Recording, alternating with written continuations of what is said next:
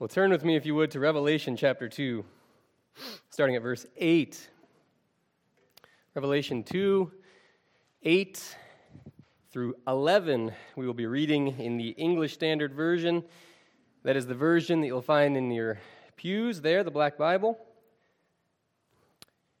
Revelation 2, 8 through 11. And as you are able, friends, would you now stand for the reading of God's Word?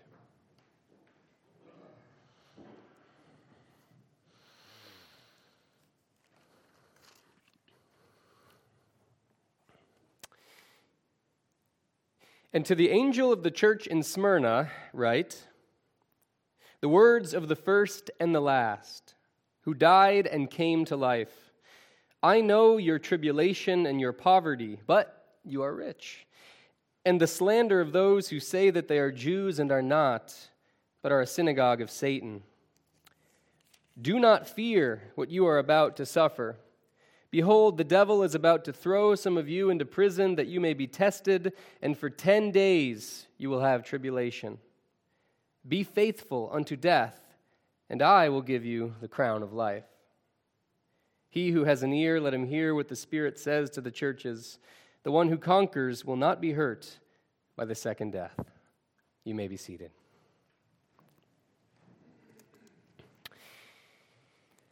Well, as we can see, friends, this is a relatively short passage, just four verses. Uh, and it differs quite significantly from the passage we looked at last week, the letter to the church in Ephesus, 2 verses 1 through 7. That passage featured weighty rebuke that was based on a particular weakness in the Ephesian church. And in this passage, there is no such criticism but rather it describes the trials faced by the church of ancient Smyrna. The criticism that we do see is not leveled against them, but against those who are persecuting them on account of their faith.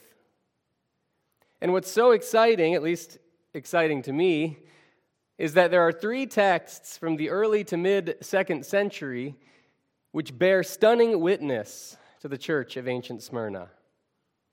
Now, such documents are not inspired like Scripture is, but they illuminate what we read in Revelation by giving us a glimpse into the life and thought of Christians in the first generation following the apostles. So, this morning we're going to study Revelation 2, uh, verses 8 through 11, in their original context, verse by verse.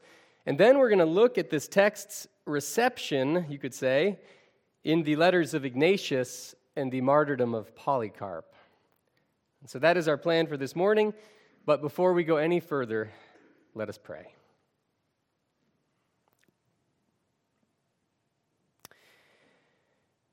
Jesus, we love you, but you love us more. Help us to feel that love this morning.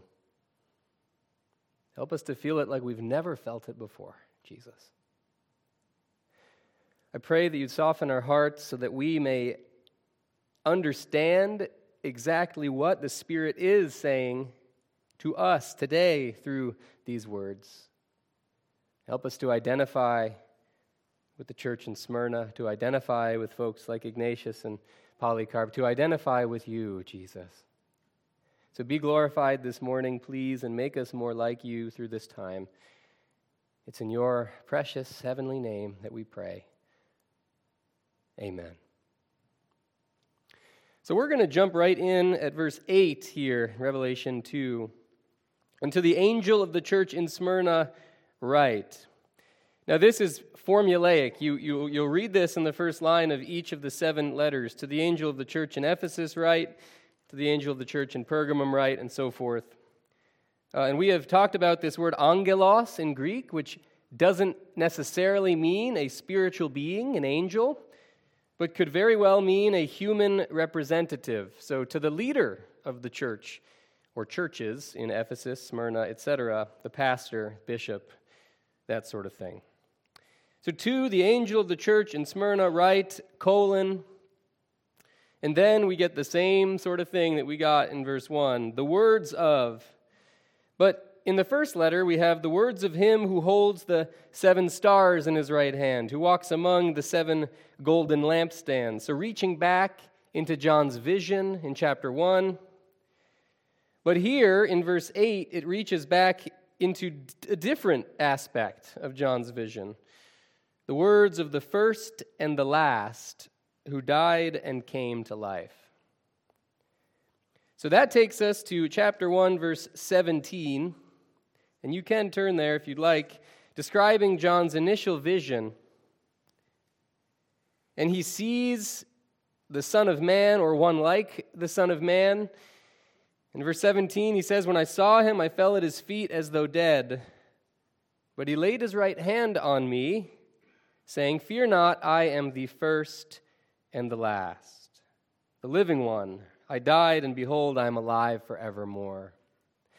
The Son of Man from Daniel, connected with imagery about the Ancient of Days in the Old Testament, is clearly identified with Jesus, the one who died, but who was raised from the dead.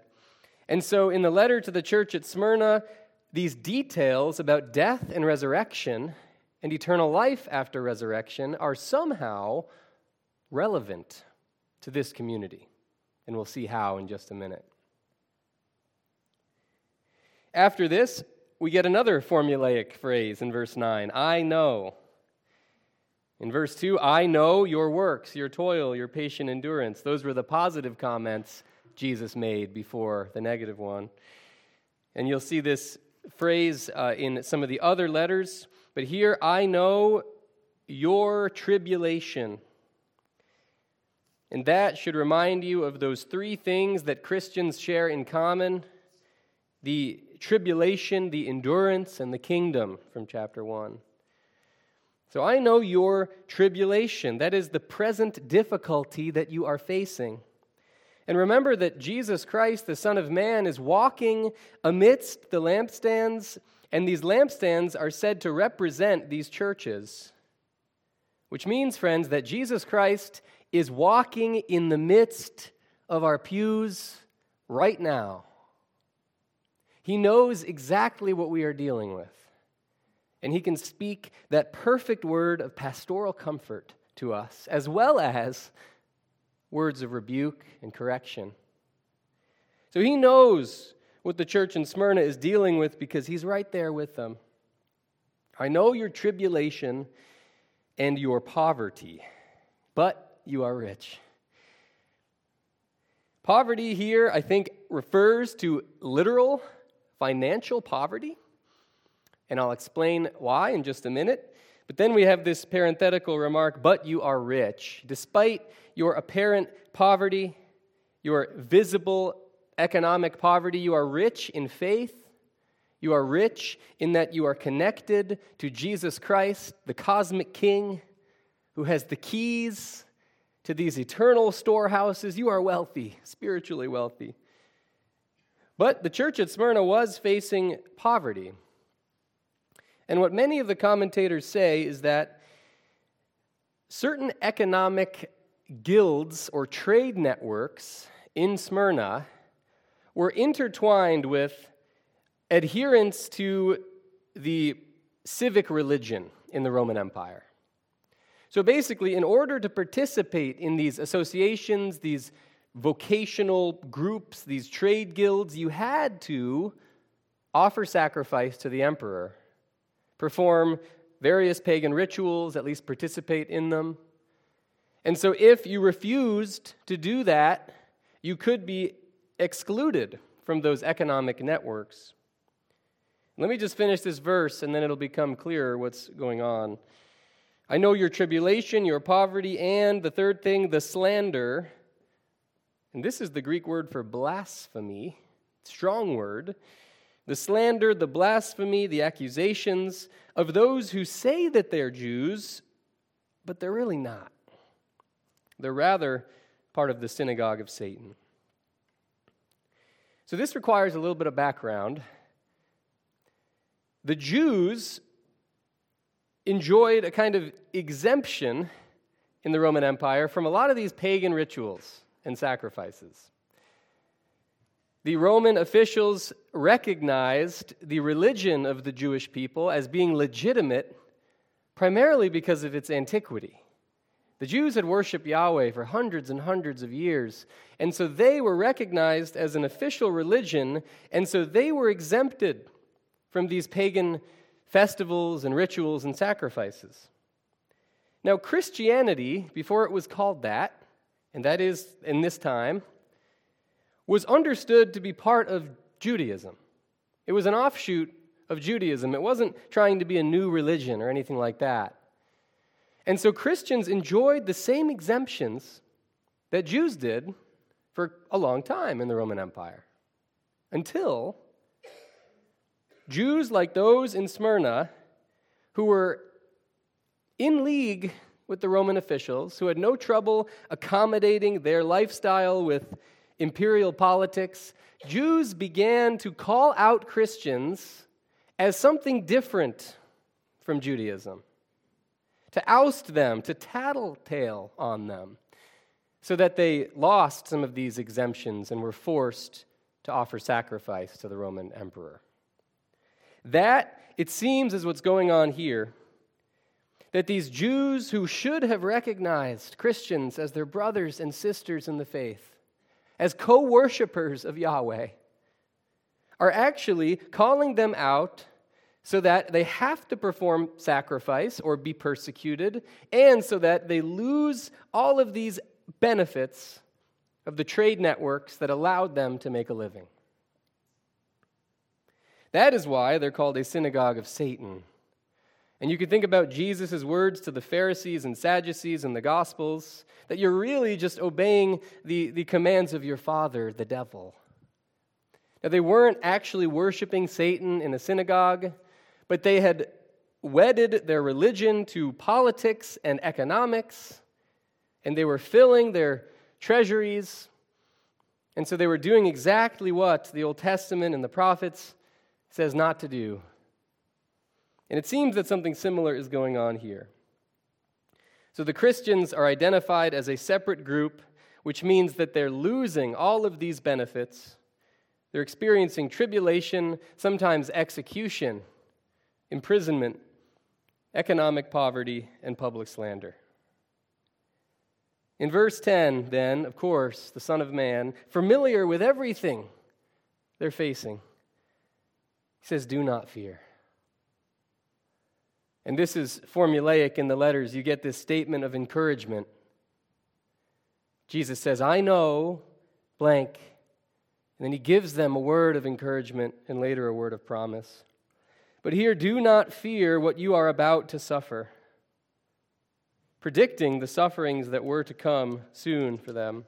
Behold, the devil, so not really these slanderous Jews, not really the Roman officials, but the cosmic enemy whose agency is on display here, the devil is about to throw some of you into prison.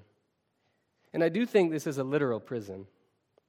That you may be tested or tried and for 10 days you will have tribulation. Now, friends, there's no evidence of fixed prison sentences in the Roman Empire at this time. Imprisonment was never a punishment in the Roman Empire. It's quite strange, different from things today. But it was a detention period. It would allow the magistrate time to think about the case and figure out a proper punishment for the criminal. And so imprisonment could last an indefinite period of time. But 10 days here seems to connect to the experience of Daniel and his friends under Babylonian captivity. 10 days, like 7, like 40, like 12, these are symbolic numbers in the book of Revelation. And so it seems to be this period of testing similar to that which Daniel, and we'll see Shadrach, Meshach, and Abednego experienced and if you've ever read the book of Maccabees, I would encourage you to read about these Jewish martyrs during the Maccabean period who were tested and tried. And it's likely that a lot of those stories were swirling about for these readers. So you are about to be on paradigm with Daniel, Shadrach, Meshach, and Abednego, these Maccabean martyrs. Be faithful. unto death. This is the Son of Man speaking, the one who died, who actually died and was dead for three days, and who was raised from the dead, saying, Be faithful unto death, and I will give you the crown of life. Now, a crown in this time was given to athletes who would win a contest. It was given to the emperor at his coronation. It was given to famous figures who performed lavish public displays of generosity, benefaction. And so the crown was a symbol of honor in the Roman Empire. And these Christians are being publicly dishonored for their refusal to bend the knee to the emperor. But Jesus, the true emperor, the King of Kings, says, If you die due to faithfulness to my name, I will give you the only crown that matters. And lastly, we get this promise in verse 11, repeating words which we saw before in the letter to the Ephesians He who has an ear, let him hear what the Spirit says to the churches. Connecting these letters to the parable tradition, to the prophets, which tell us that there were some in Israel who were so hardened to the words of these figures that they could not hear the messages that they would bring. But those who do have an ear to hear, who are softened to these words, let the words seep in. Hear what the Spirit says. The one who conquers, not by military might, not by a, uh, a victory in battle, but by remaining faithful to Jesus, the one who conquers will not be hurt by the second death. And this phrase, second death, recurs in Revelation. It comes up again in chapter 20, which we may get to later this year. Revelation 20, uh, verses 14 through 15, I'll just quickly read. Uh, after this great white throne judgment, uh, at which all who had been raised from the dead, both the righteous and the unrighteous, are judged according to what they had done, it says that death and Hades, capital D, capital H, standing for evil and sin and death, these entities are thrown into the lake of fire to perish forever, to be done away with, to be gone. This is the second death. And then it says, if anyone's name was not found written in the book of life, and we'll see that means anyone who is not united to Jesus, who has not identified with him, that person will be thrown into the lake of fire to be done away with. And that is said to be the second death. And so here the promise is that the one who conquers by not backing down and remaining faithful to my name, to my movement, to my gospel, that person will not be hurt by the second death. But at this point in the reading of Revelation, the Christians in Smyrna can only wonder what that means. Well, friends, there's so much more that I could say about this text, but what I'd like to do now is pivot to a few documents from 20 to 40 years later in the second century that speak about the church at Smyrna and tell us whether or not they heeded John's words here. So we're going to turn first to the writings of Ignatius. And I don't know if you have heard of Ignatius, um, but after the New Testament period, the church became structured and hierarchy started to form, and you get priests and bishops. And so we've talked about John being a kind of proto bishop, supervising seven different churches, different pastors. But Ignatius was the bishop of Antioch in Syria, which, as you know, is one of the most significant cities in early Christian history. It's where they were first called Christians. So he was the bishop of Antioch around 110 AD, which I think was about 20 years after the writing of Revelation. And he ultimately faced persecution on account of his commitment to Jesus and eventual martyrdom. He was executed in Rome. But this legion of soldiers transported uh, Ignatius from Antioch to Rome, a kind of journey like Paul's. And during that journey, he wrote six letters to churches and one letter to an individual. So just like the Apostle Paul.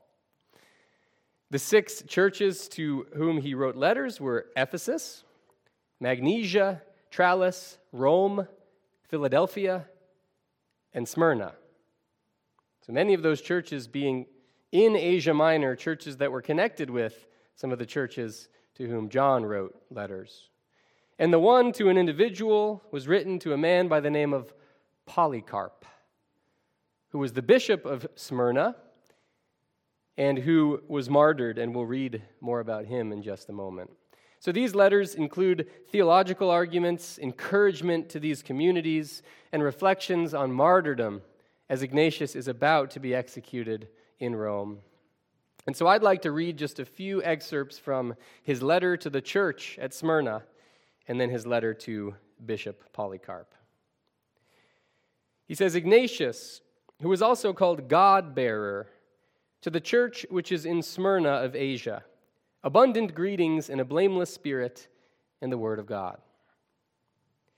I give glory to Jesus Christ, the God who has made you so wise, for I have perceived that you have been established in immovable faith, as if you have been nailed on the cross of the Lord Jesus Christ, both in flesh and spirit.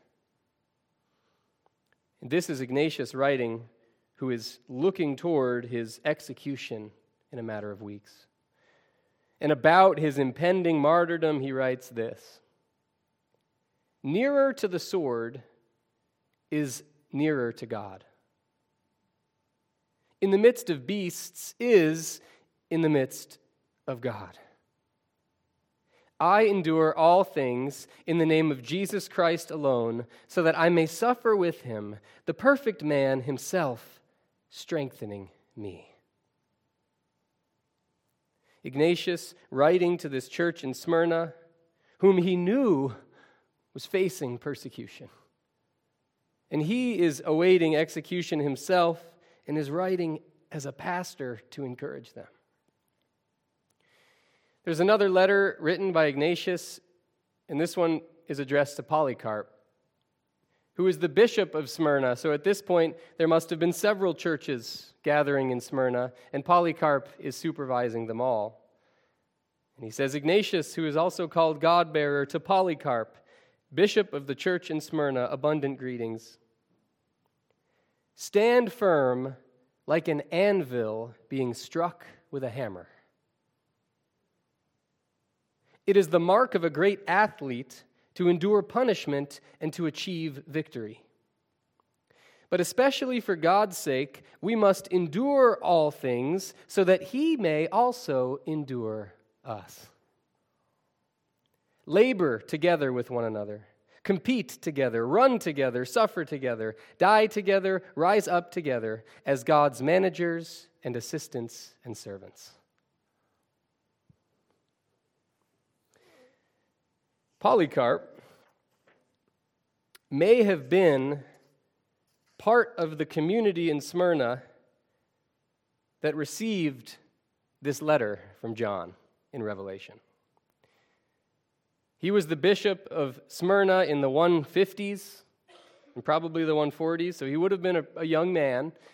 But some think that Polycarp knew John and so that he would have represented the next generation of this church after the one that we read of in Revelation 2.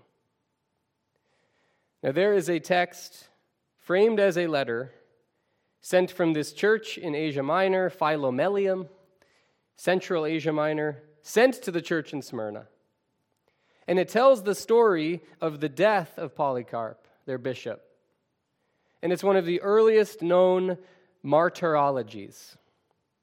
And these are stories that are told about the, the deaths of martyrs, meant to inspire and encourage Christians who are facing persecution themselves. This became a new genre. And so Polycarp was the bishop of Smyrna in about 150. And if you don't mind, I'd like to read just an excerpt of his story. The crowd in Smyrna cried out, Away with the atheists! Find Polycarp. And let me just say that in the Roman Empire, Christians were known as atheists because they refused to worship the many gods that the Greeks and Romans worshiped. We are the atheists here. They said, Away with the atheists, find Polycarp. When he first heard of it, Polycarp was not disturbed, but intended to remain in the city. However, he was persuaded by some to go out secretly, so he went out to a small country house not far from the city. The police and horsemen went out with their usual weapons, and closing in on him, he was found in a room upstairs, lying down. Immediately, he asked that food and drink be given to them whatever they might want. He asked them to give him an hour to pray without disturbance. Those who heard were greatly astounded, and many regretted that they had come against such a godly old man. When he had finished his prayer, the time came to leave. They led him to the city, and as Polycarp entered the stadium, there was a voice from heaven saying, Be strong, Polycarp. When he was brought forward, the proconsul urged him to recant, saying, Swear by the fortune of Caesar, repent, say, Away with the atheists. So Polycarp looked at the crowd, shook his hand, and looked up to heaven, saying, Away with the atheists. The proconsul persisted, saying, Take the oath, and I will release you. Deny Christ. But Polycarp responded, 86 years I have served him, and he has done me no wrong. How could I deny my king who saved me? The proconsul said, I have beasts, I will throw you to them unless you repent. Polycarp said, Call for them. The proconsul said, I will cause you to be consumed by fire unless you repent. And Polycarp said, You threaten with fire that burns and after a little while goes out. But you are ignorant of the fire of eternal punishment, which is reserved for the ungodly. Why wait any longer? Bring about what you wish. The proconsul was dumbfounded and sent his herald into the middle of the stadium to proclaim Polycarp has confessed himself to be a Christian three times. The crowd, both Jews and Gentiles living in Smyrna, cried out with a loud voice This is the father of the Christians, the destroyer of our gods, who teaches us not to sacrifice or offer worship. They gathered together the wood and the kindling, and such materials were placed around him, and they were about to nail him to the wood. But Polycarp said, Leave me like this, for he who allows me to endure the fire will allow me to remain without moving. So instead of nailing him, they tied him like a choice ram ready for sacrifice. Looking to heaven, Polycarp prayed, and when he prayed and said amen, they lit the fire.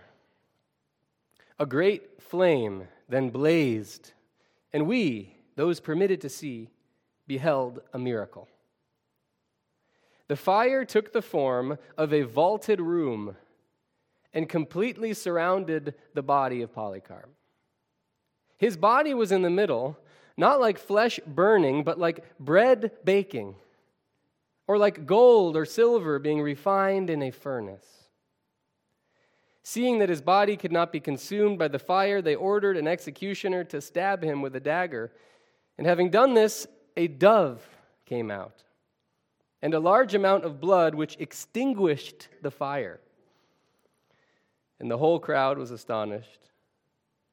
And there's more to it, but the text ends Such is the account then of the blessed Polycarp, who was the twelfth one martyred in Smyrna. By his endurance he overcame and thus received the blessed crown of immortality. And I have printed the full text of the martyrdom of Polycarp. I've put five copies in the back. It's a bit longer than this.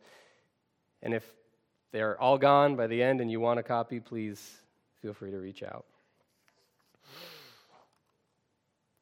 While the letter that we read in Revelation is short, there is a rich store of evidence showing the significance of this little church in Smyrna. It is clear that the church at Smyrna heeded John's advice, Jesus' advice in Revelation 2 8 through 11. They did not back down, but faced persecution boldly, and thus became a shining exemplar to Christians throughout the world and throughout history. As we see in the stories of Daniel, Shadrach, Meshach, and Abednego, John, Ignatius, Polycarp, and many others, God's people, due to their heavenly citizenship, face persecution from worldly powers. And such persecution has been understood from the very beginning as fire which refines or purifies. The difficulties we face in this world by virtue of our foreign citizenship, they are the very mechanism used by God to transform our lowly bodies into the body of Christ. Now, while you and I may not face state sanctioned persecution on account of our faith, I'm sure you experience griefs which others don't because of your faith in Jesus Christ. Our awareness of sin's depths, our knowledge of the world's fate, our understanding of evil, make our experience in the world truly different from that of others. Our spirits are deeply moved by human suffering by the futility of human pursuits, by the fate of those separated from Christ. That grief, that suffering, I would say, is furnace fire for our growing faith. My advice? Don't back down from that fire, that pain, that grief. Don't try to escape from it as the world does by believing that sin isn't as bad as it is, that our fate is really secure no matter how we live, that evil is not real but mere fantasy. Friends, sin is all consuming, evil is a cosmic reality, and our world will face judgment. But with that said, as believers, we're connected to the one who stands above it all. Only the first and the last, the one who died and rose again, Jesus, our divine and cosmic King, Jesus. Only He can get us out of this mess. Rescuing, restoring, and refining us by His right hand. This morning, be encouraged by the church of ancient Smyrna and the legacy left by their endurance. Don't shy away from the heat, the furnace, but instead remember, just remember, that Jesus Christ is in there too. Let's pray.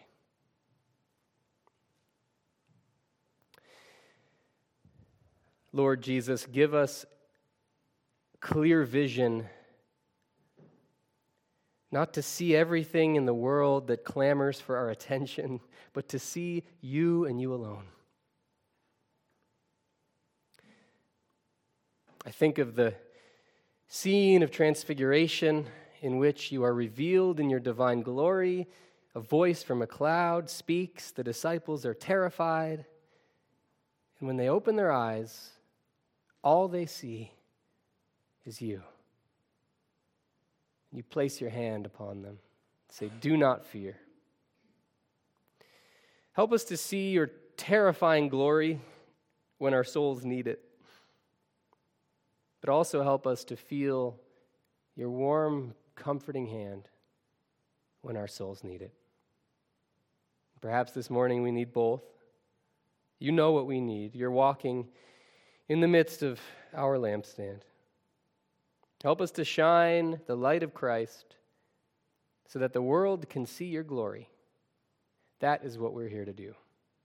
We love you and pray that you'd bless the rest of our service as we partake of your table together. It's in Christ's name we pray. Amen. So it is Communion Sunday. I invite the servers to come forward at this time. Um, and like I said before,